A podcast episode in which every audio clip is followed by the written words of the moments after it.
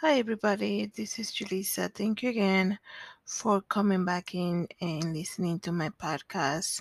I wanted to um try something different. I guess um as you guys know, this is my third episode here in my podcast, and I wanted to um somehow I feel like I have a lot of stories to share. And you know, we all have stories to share, but I feel like I have unique stories that not a lot of people get to experience them, whether they could be good or bad. But um, you know, I, I'm deciding to share some stories that I guess I never really speak to other people about. Um, but anyways, today is um Friday, uh, January 18, 2022. Um, it's been crazy week, but the good thing about lately is just is I, I mean it's good and bad. The days are just flying by and this is so crazy because you know even today i'm like looking at the clock i'm like wow like you know when you you do a lot of posting on social media and then you go back to see how is how that post is doing i was like i posted that for two hours ago. Like it it feels like i just did that though. It is insane to me guys. I feel like we're in it uh, fast forward um, but anyways, whoever um, you are listening to my podcast, I wanted to say uh, first, I am a fashion designer. I also do YouTube, and you know, as you can see now, you can tell now, I do a podcast. And I was born in the Dominican Republic, and you can find more information about me by going through my website, julissadesigns.com. I have my studio where I create my stuff uh, in downtown Danbury. But I wanted to come here and speak about a story that just came to my head, you know. I'm not sure why, but I've been having a very weird dreams interest uh, lately. And, you know, I just, you know, today, Friday, I went to see my mom real quick after work. And, you know, she's staying with my sister.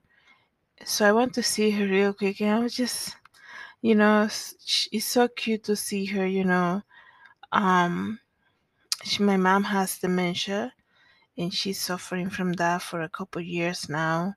She needs um, care 24 7. So um, we're very grateful that my sister decided to be able to do that and have her in her home and having people come over like all the time to take care of her too, of my mom. So that, you know, it takes a lot to do that. But I'm very grateful that she's able to do so. Um, but it was just so cool to see my mom today. I, you know, I was there Wednesday. Today is just Friday, but I still I feel like I miss her so much. Anyway, so going back to speaking about my mom, like, um, one thing I'm gonna say about me is, is that, you know, I really, I know some people might have a hard time hearing this, but I don't. One of the things that you can ask me, I will answer back to you will be, what is the thing that you hate the most? I really hate divorce and I'm so afraid of divorce. It's so crazy because, you know, it's so crazy. I was not even going to talk about this, but I hate divorce so bad that I'm so willing to, like, you know, I just don't understand how people can go from being so in love to being, you know, just get away from me. And that is mm, one of my biggest fear.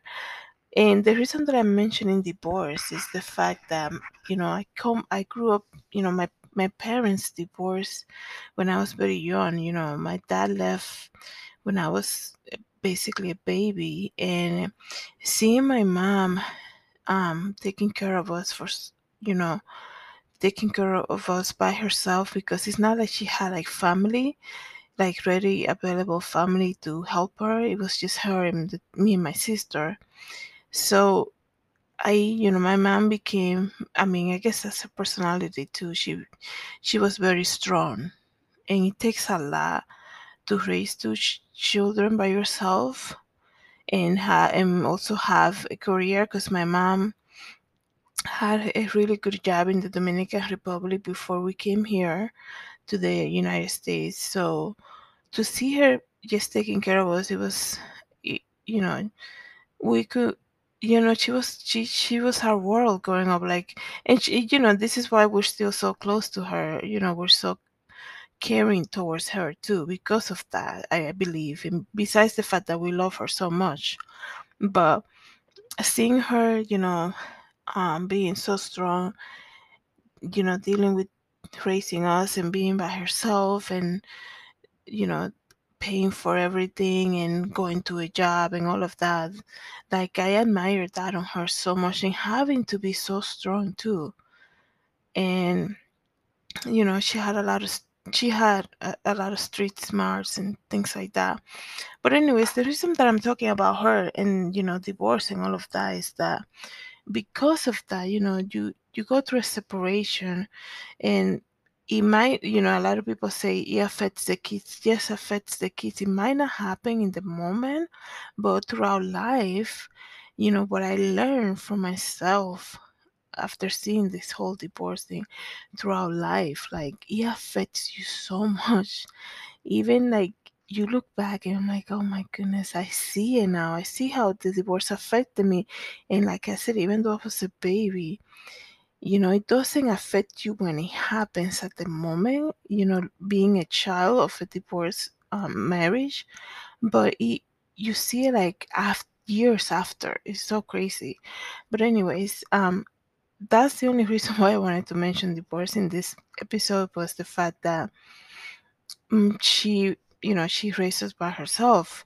You know, my dad, you know, he was present, you know, via phone and sending, you know, our, I guess you can say, you know, some type of money monthly for us. He, you know, he he moved out of the country. He came to New York first, and but you know, it's not like he was in a day to day type of um, appearance that whatever we needed, he was right there, like in front of us. So uh, my mom had to deal with all of that. He was a distant parent, I guess you can say. And, you know, we went through a situation like we grew up in a very, um, me and my sister, we were raised in a very, I guess you can call very nice area in, in Santo Domingo. Um, they is very very famous. I mean, I love the Zona Colonial, which is a very touristic um, type of area. And I'm sure if you've been to Santo Domingo and you've been to, you know, to the Dominican Republic and you've been to that area, you know, uh, when I mention Zona Colonial, that's a very distinct. I mean, every day just walking down from school to, to the house, all you will see is like tourist guys with a group of people just talking about the streets and, and stuff like that. And a lot of those groups will stop by, by our house where we grew up. And it was a very exclusive neighborhood. And it still is. So, you know, I have so many memories of that area. It's so crazy. And I loved it too. I loved it. And you know, we had so we moved there. I don't know how how old I was. That wasn't a, like our original home. That was actually my grandmother's home, which is um it was owned. Or I don't know if it still is. It was owned by our my mom's my grandfather's aunt, and she saw the family came from a different town in the Dominican to Santo Domingo, and they're like, "Oh, well, I'm gonna give them my house so they can live in in there." So my grandmother and my grandfather moved there. They raised their kids, and then when my mom got married, and then when the divorce happened, I guess you can say she took us back and moved in the house where she used to live with her um, mom and siblings. So and that's how we ended up in that house, a huge his um, historic house in Zona Colonial. And what I remember a lot from the house is growing up with this man, this neighbor that we had. He was the next door neighbor, so it was a very weird um, family because it was a mom that lived there with her two boys and they were not just like 14 year old boys they were already adults i don't know if when we moved maybe they were, were one of them was like 18 and like i know they were adults already um so they were adults and one of them i one of them had like a mental issue he was um involved you know he you would that's the guy that you will always see when you will come you know, from the school. Like we will come from the school, he was always outside smoking, and he will be yelling out stuff. And he always looked to me. What I remember about him was that he always seems to be drunk, and I, it, you know, we knew who he was. He was the next door neighbor and things like that. I, I knew his name and I know he smells really bad and it's always looked like he was smoking.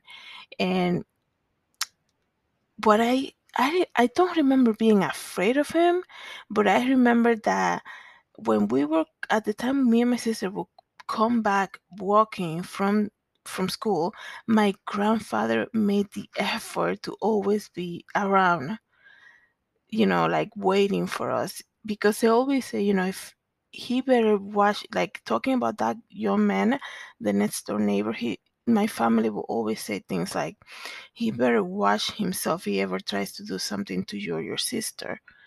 And my, my grandfather was like that. My mom would say things about him too, like training him. And I remember when whenever he tried to get loud the, the neighbor or out of hand or sometimes he when he would like come by our front door it only took like somebody to raise his voice voice to him and he would go away you know whether he was drunk or smoking whatever he was whatever he was in that day he would go away. And then there were days where he was like very to himself like he was not drinking or smoking. And he would see us coming from walking back from school back home and he will stop traffic so we can cross the street. And he was like he will stop traffic he will stop everybody. And he was very you know very gentle and very like um amicable i guess you can say and you know the, that's why i'm like i don't think i ever felt afraid of him because then you know he never crossed the line. I think he got so many threats by my grandfather or my mom or whoever in the family. And then when he was on his good days like sober days he was very like um, protective of me and my sister. But anyways this family lived there for so many years. And i remember the mom it was an older lady which didn't seem like she was really the mom it's almost like she raised him and the brother just out of compassion to be honest, I don't think that was the the the birth mom of both of them. And then the bro- the other brother was the one that was like the I guess you can say the good one. He went to school. He was a painter, and I believe he still is a painter. Very uh, well known in Zona Colonial. I think he used to teach art too. One time he helped me with my art project and he did such a great job. I will never forget that because he was teaching me about paints and doing art and he was so dedicated and his name was Tony. I remember that. And I remember him being like the good the good one. And whenever the other one got out of hand, because they they had their fights and you know, they had their fights and we will hear screaming and stuff. And Tony will come in like late from after school or whatever he was doing. And things got settled. Like you could hear everything going back to normal. Because if he, if the other one was gay, going crazy, hitting the mom or something, Tony will come in, will just settle things down. And one thing I have to say, because this is so strange, even though it was a huge house, and you know, in my side of the house, my family, and there were a lot of people in our house. And besides me and my sister, my mom, it was my grandmother, my aunt, my grandfather, and my other cousin who would stay there like some nights and some other nights she wouldn't be there, but she had her own room there too. And then everybody else who came to visit from New York or um, the other towns, like every weekend, we always had guests coming over. So the house was always packed. And on the other side of the house, it was that mom and the two the two adult boys, the two um, you know, the painter and the other guy. But one thing I have to say is that we all share a bathroom, which is so insane. But we we all share the bathroom. But anyways, so I remember just living through that and there were days that like i said we would come back from school and everything was great and there were days that our grandfathers will be waiting um, my grandfather you knew something was up the minute you look out outside and you see the door open my grandfather sitting i can see him right now my grandfather sitting at the front door and on the side like hiding and he had this type of um weapon, metal weapon that he always carried with himself when there was trouble. And you know something was up because he would just be like sitting by the front door and on his side without it showing to the you know for people to see he had that metal piece of item you know, that he used to just have there just in case something happened. And I'm not talking about he had the door open it was like 10 p.m. at night. It could have been like 1 p.m. 1 p.m. in the afternoon. But the minute that he saw the neighbor getting all drunk or something, he would just sit there to protect his family. And we were like, oh, oh what's happening? You know, abuelo, abuelo is sitting again by the front door with the metal piece, you know, holding the metal piece. What's happening? and he's like, oh, you know, he's getting a little riled up over there, so I'm just here checking. So, anyway, so a lot of stuff happened with that kid. And I, I say a kid because he had like he had no job, he didn't go to school. He was always just drunk or smoking somewhere. And I remember there were many days that I will see him get picked up by this large SUV. Like it was like a an SUV that will come by and pick him up and just take him and then drop him off again. I don't know what was happening, but I remember noticing that and not really saying anything to anybody. In those houses, like we had like a secret room that the window was facing the front of the house and me and my sister we used to go to that little room it was like an attic and we used to love we love going there and play and one time, I remember I was just in that room. I think I was by myself, just playing around. And then I saw this large SUV, black SUV came by, and it stopped right by our front by our front door, and the door opened. And the guy, the the guy, you know, the crazy neighbor, came out of the house, got into the car, and let and the the SUV drove so fast. I was like, oh wow, they just got him like that. That's crazy and then a few hours later, you know, later they will come and drop him off again. I, I just thought that was a little strange, but anyways, that guy got even crazier because one day we were down by Plaza España, which is another famous tourist um, area around Zona Colonial. And we were walking, it was late at night, we were walking Plaza España with our cousins that came. My mom's cousin came from New York. And, you know, every time somebody comes visit, we live right in the best area. So we will take you, take them out to see sightseeing and stuff and get ice cream and just walk down Plaza España, Conde and things like that, all around that area. So we, you know, we were like, you know, let's go back home. The minute we were coming back home, it was already late. And we were coming back home. And we by the time we hit the corner, we see our neighbors calling. We saw all these people in like all these people like near the house and we were like, What is going on? And they were like, Come, come. The neighbor next door just burned down the house and we were like, What? And I remember my mom had to deal with all of that, having visitors too. It was just the most scary thing I ever experienced in my life. You know, because at that that those days we didn't have cell phones, so we were out, you know, just walking with our friends that came from New York and coming back, we were so tired. You know, you do a lot of walking over there.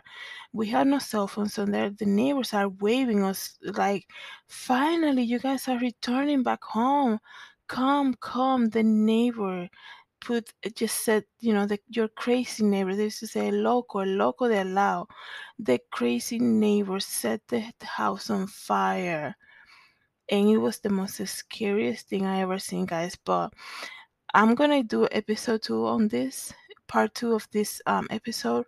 So please come back and listen to it because you're gonna see how God worked all of that out and everything that happened with the guy in you know my family and how the house turned out to be. Thank you guys so much for listening and please come back and listen to part two. God bless everybody. Have a good night